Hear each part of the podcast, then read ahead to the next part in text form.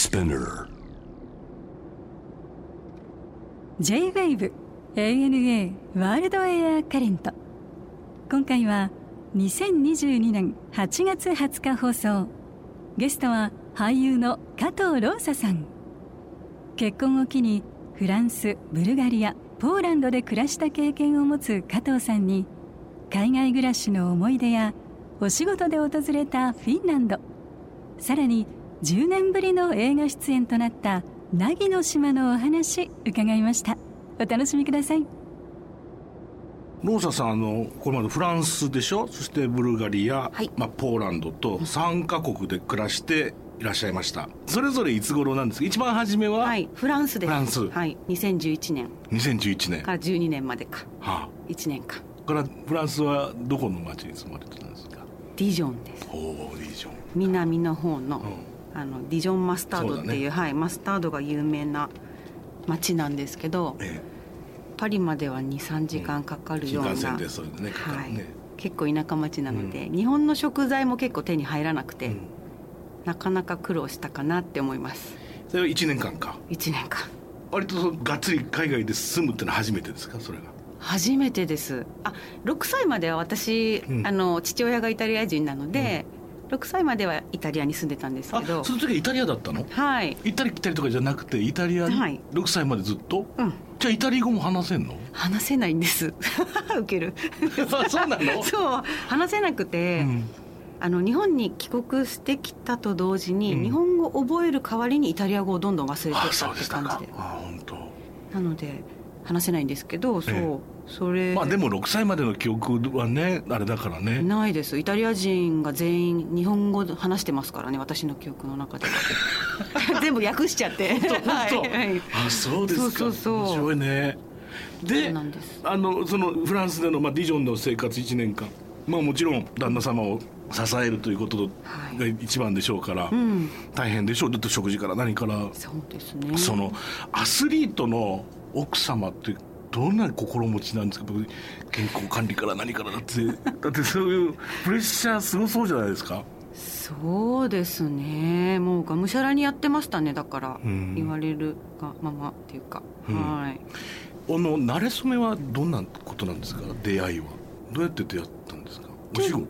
いやいや実際に会ってはなくてあのヘアメイクさんを介して知り合ったんですけど、うん。なんか友人のヘアメイクさんがうん。フランスに仕事に行くとはい。いうので、夫と知り合いだったので、はい。何か買い物を付き合ってもらったらしく。はい。で私の誕生日がもうすぐだからと。その友人はヘアメイクさんの友人は、うん。フランスで私の誕生日プレゼントを買ってくれたんですけど、はい。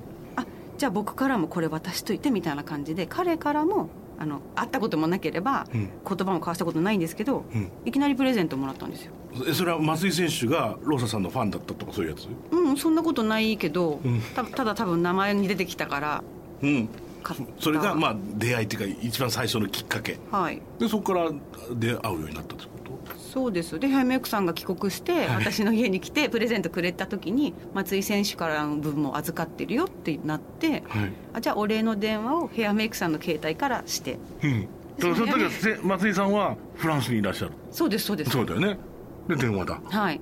そしたらヘアメイクさんが国際電話高いからやめてくれってなって。私の電話でしないでよ。そうそう、はい。あじゃあスカイプやあのアカウント持ってますか、みたいな話で、うん。はい。話すようになっちゃって。はい。今こんな感じって感じです。うーん。はい。面白いね人生って。ねえ本当ですね。ね本当にね。どこでどういう出会いがあるかは全く分かんないもんね。うん。予期せぬでした、うん。でフランスに行くとそうです。もう次の年には行ってたかなその電話の。ね。えはい。でフランスなディジョンに1年住むでしょ？住みました、うん、でそっから？次はブルガリアです。これまた田舎っぽいね。それがブルガリアは首都だったんですなよるほど。そうすると首都ってやっぱ街。りもう最高で 各国の大使館とかもあるのでもう韓国料理から和食から何でもけ、あの食べれてねよかったですよ。そうですか。はい。ブルガリアの思い出はじゃあ割といい形で、ね、残ってるっていうこと。はい。ブルガリア大好き。あ本当。大好きでした。うん楽しめましたね。これはもう本当お子さんっていうのはいつお生まれになるんですか？フランスで産んだので、はい。ブルガリアの時は一人います。一人。はい。つまり1歳の子供を育てながらブルガリアで住んでいる。はい。で2人目え今何人いるんだっけ？二人です。男の子二人。はい。2人目はいつなんですか？あ二人目はもう帰国してからであそっかそっか。ポーランド。次の国で産む予定だったんですけど、うん。日本に呼ばれたので、なるほどなはい、結局日本で出産したんですけどはい、でも1歳2歳の子を抱えてでもヨーロッパではい、生きていくのも結構大変だったでしょ？正直、いやもう終始がむしゃら。前半、うん。結婚してからの前半の5年間ぐらいはもうん。うがむしゃら。めちゃくちゃがむしゃらで。そうですね本当。でもほら旅行行くのとその住むっていうのは全く違うものじゃないですか、違う。ね。でその外国人として街に住むっていうことってまあなんか楽じゃないよねやっぱり。い。ろいろなことがあるよね、あります。やうん。っぱりフランスは田舎っていうのもあってそういうあと初めての海外生活だったのもあって本当にたくさんありました。何が一番何例えば例えばどう具体的に言うと違い？あるいはこなんか、うん。パリに行くのにう、うん、あの緑の窓口日本でいうところの緑の窓口でチケットを買いたいんだけど、うん。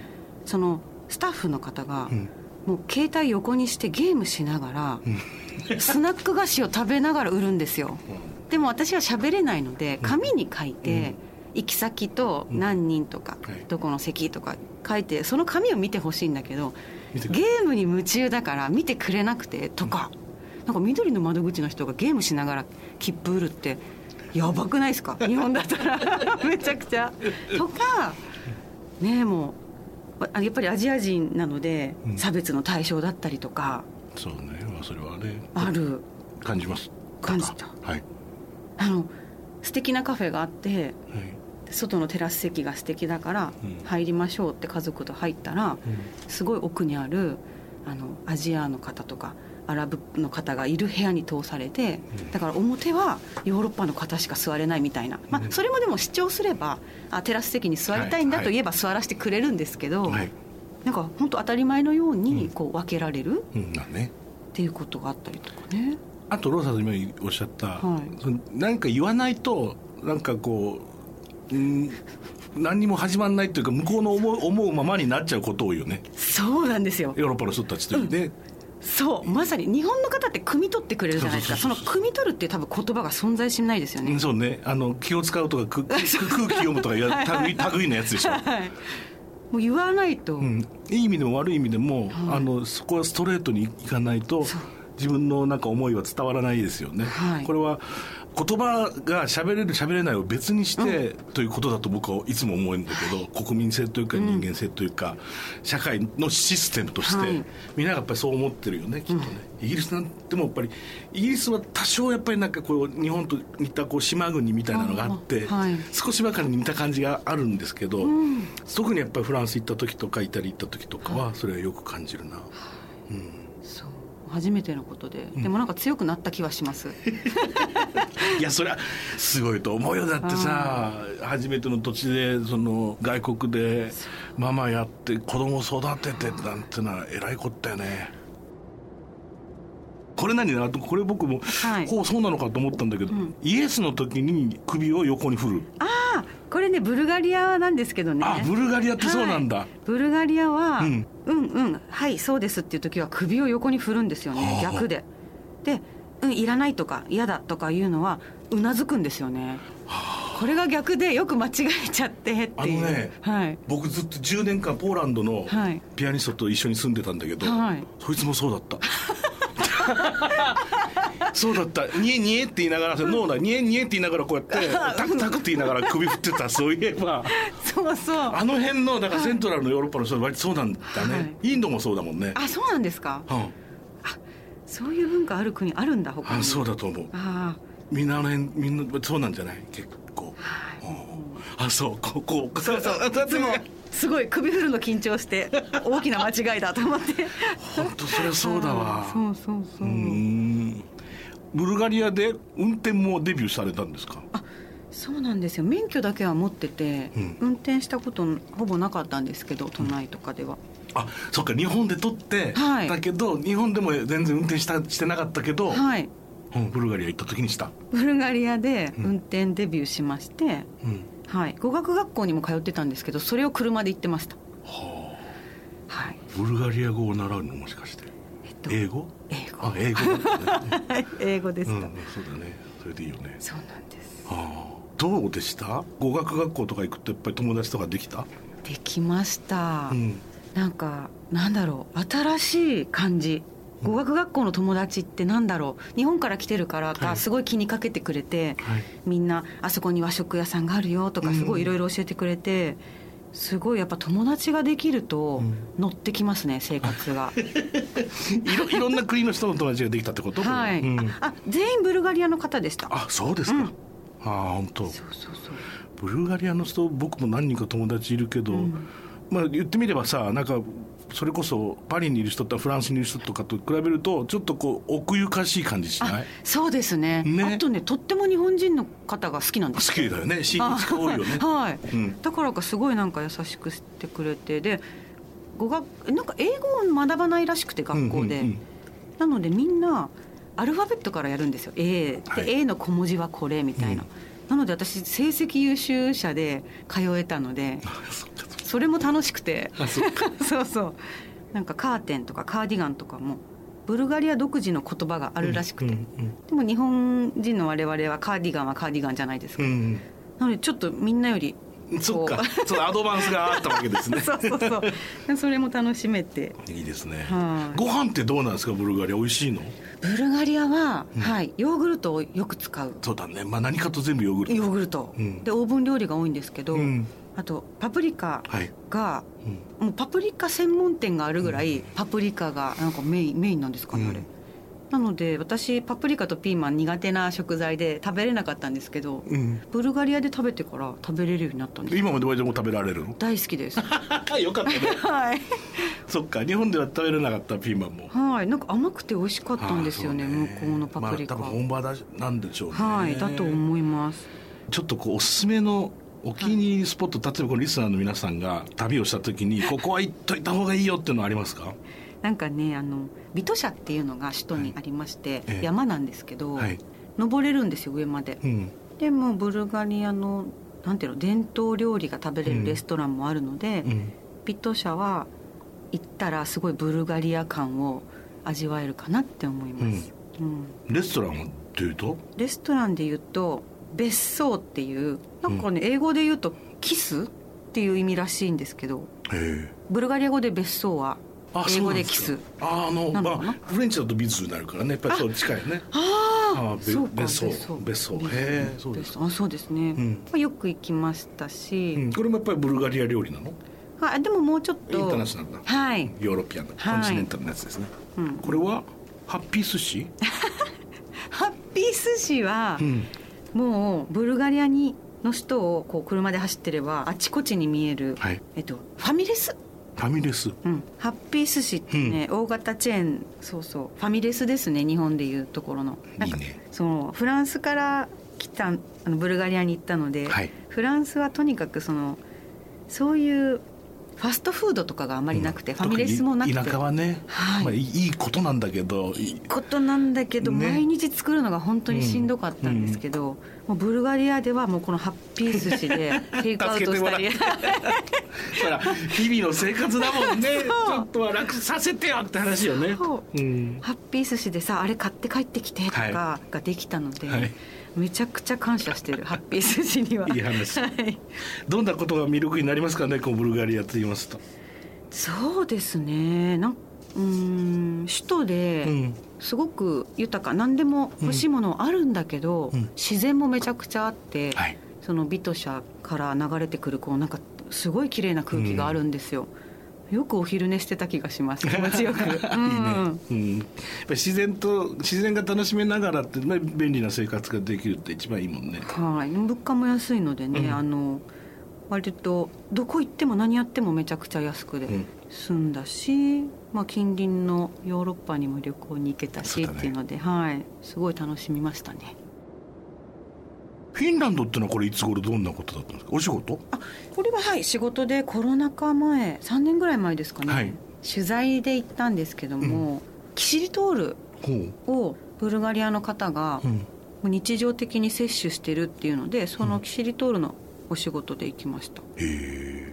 子育て事情なんかも聞いたっていうのはなんかそのキシリトールを幼稚園の頃からうん摂取してるっていうので、ああ虫歯にならないってこと？そうなんです、キシリトールとガムを噛むってことね。はい、虫歯予防のお話を伺いに行ったんですけど、それでこういう子育て事情してるよっていうところもちょっと取材させていただいて、であの日本でいうところの保健所みたいなところに行ってお話伺ったんですけど、はい。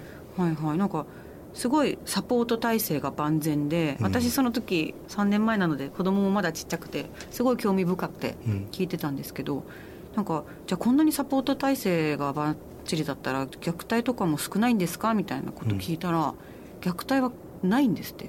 聞いたことがないっていう話を伺い、え？そうなの？サポートすれば虐待って？っていう思って、なんかすごい興味深かったなって思って。まあ、国ごとその子育てだったり福祉だったりそういう高齢化のことに対してもやっぱり歩行って一歩進んだ感があるよね我々我々から見るとねいろんなこう、政策読んでみたりなんかすると。はい、うん。もう本当にすごいです。なるほどね、うん、サウナは入られました？まあ、まあ、フィンランドってなんとなくサウナのイメージあるじゃないですか。はい、入りました、入りました。どうなんですか、はい、こもう。本場のサウナっていうのは。うなんか入浴する感じで手軽に入、なんかもうマンションの共用部分でサウナがついてるとあか。あいいね。はい、もう自宅についてるとか。うん、あとバーについてるとか、そんな感じだった。ら。バーについてるの？ついてるのありました。ほもうちょっと。あのみんなタオルとか腰に巻いていっぱい飲みながらまたサウナ入ってっていう感じなんかすごいなんだろう気軽に入れる感じがしましたね。そうなんだ。やっぱりそれだけあれなのねきっとみんなの中の身近なもんなんだろうね。はいいやほら今さ東京っていうか日本サウナブームじゃないですか、はいはい。ものすごい。アウトドアからのサウナみたいなね。ね。とっても数も増えてるしあれだけはい。どやっぱり本場は違うんだろうね、うん。食事っていうのはどうなんですか？フィンランドっていうのはあまり僕は実はフィンランド行ったことないのであ。全くわからないんですけど。えっと鹿とかそうお肉がまず牛とか豚じゃなくて、う鹿とか熊が多かった気がしますね。熊ね。あとなんか全てを燻製にする？はあ。れなんだろう？なんでだろう？って思ったんですけど。なんかとにかく燻製の味がして、あはい。でなんかお土産買う時に燻製塩ってもう燻製の香りがついたしお塩があったので、うん。私が今まで食べた料理全部燻製されてると思ってたけど燻製された塩をかけただけなのか リアルに燻製させしたのかってちょっと気になったんですけど、まあ、それぐらい全部の食事が燻製されてました。スモーキーなことね。はいはい。でも美味しいでしょ美味しいです美味しいです、まあスモーキーなのが苦手な方はちょっとあれだろうけど、ううんまいよねきっとね。美味しい。けど全部スモーキーじゃなくてもって思いながら。なんか一個でいいけど全部の肉スモーキーみたいな,、うんなね、はい。そうなってくるよね、うんうん。キャンプしてみたいになっちゃうでしょ。そうそうそうなんか雰囲気としてはね味のね、うん。これがもう一度、まあ、フィンランドに行くとしたら行ってみたいところってあります？ああ、まあ、取材ではそういう結構公的な場所に行ったので、公共施設とか、うん。なんかもうちょっとみんなが口を揃えて自然が素晴らしいって言ってたので雪の山に行きたいなって思いながら、ほらね。はい。みんなそれであとほらオーロラ見に行くもんね。ああそうですねそうですね、うん。行ってみたいよね。寒そうだけど。行きたいなオーロラ。オーロラとかね死ぬまでに見てみたいものの一つですよね。どえ行かれたことあります？ないです。あそっかそっかカナダとかでも見れるってね聞きますけど。見てみたいねあれね。はい見たい。でもすっごい大変なんでしょだってさ3日間粘って見られないとかいっぱいあるって聞くもんね。なんか一か八かのギャンギャンブル的なところもあるよねきっとね。昨日から公開の映画となっております「凪の島」はい。10年ぶりなんですって映画出演が。そうなんですよ。どんな映画ですか？えっ、と山口を山口県の瀬戸内海に浮かぶ島を舞台にしたお話なんですけども、うん。あのいろんなもう本当愛すべき島のキャラクターがたくさん出てきましてで私はそこの主人公のなぎちゃんのうん。お母さん役をやってるんですけども、私もこう問題を抱えて島に出戻りしたっていうシングルマザーなんですけど、う。んはい。こんな感じでほっこりする話です、うん。撮影はじゃあ山口の島だったんですか？はいもう3週間みっちり行ってきました。いいね。大好きあの辺のなんかこう瀬戸内の島大好きなんですけど大変でしたか？撮影は。いえもうデトックスしてきました。本当？はい。やっぱり瀬戸内海ってすごいですね。すごいですよね。うん。地中海みたいですよね。うん。もうね見てるだけでめちゃくちゃ癒されたし、うん。なんか今まで頑張ったねお疲れ様って言われてるような気分で、もう撮影なんだかなんだかえ本当にゆっくりしてきました。えその撮影したところって山口のちっちゃい島ですか？はい。本もうコンビニもないようはいはない。小さな島で撮影しまして、宿泊地もそこだったんですよ。当うんうん。なのでもうねホテルの部屋から瀬戸内海一望ででそこに夕日が沈むんですめちゃくちゃそれだけで 幸せっていうような。いいね。いや僕もね何ヶ月か前淡島っていうとこ行ったの、はいはい。そこもあれ何県になるのかな？僕は吉島あの高松の方からはい。船に乗って行ったんですけど、はい淡島まで。でやっぱりコンビニもなくてでそこに一泊だけしに行ったんですけど、はい。素敵だったな。そうなんですよ。めちゃくちゃ素敵で。で私結構休み撮影休みの時間があったので、はもう一人で島中散歩うん。して、海に行ったりとか、もう本当ランニングしたりとかそういうことしたんですけど、うん。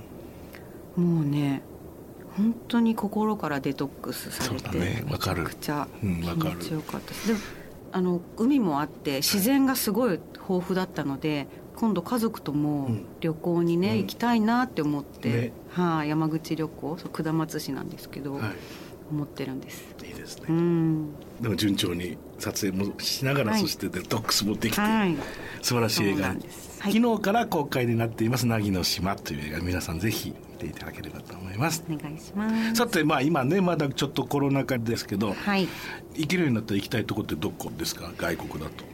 や外国だと、うんでもやっぱりもう、うん。どこでもいいから行きたいみたいな気持ちに今なってるので、うんそうね。もう近場でねうん。台湾に行って小籠包食べに行くとか、いいね台湾に行って台湾かき氷食べるとか、あいいね。チェジュ島に行って海鮮食べるとか、うんうんなんかそういうことやりたいですね。あもう2泊でも3泊でもいいってそういう感じで サクッと行くやつね。もうどこでもいいから近くに行きたいみたいな、そうですか、はいいい感じですね。あのこれ最後にみ皆さんゲストの方に伺ってるんですがローサさんにとっての旅って一体何ですか？ご褒美です。おお明確。はい。うん。私にとって旅はもう超ご褒美ですね。うん、いいね。楽しかったです。どうもありがとうございました、ありがとうございます。ANA World Air Current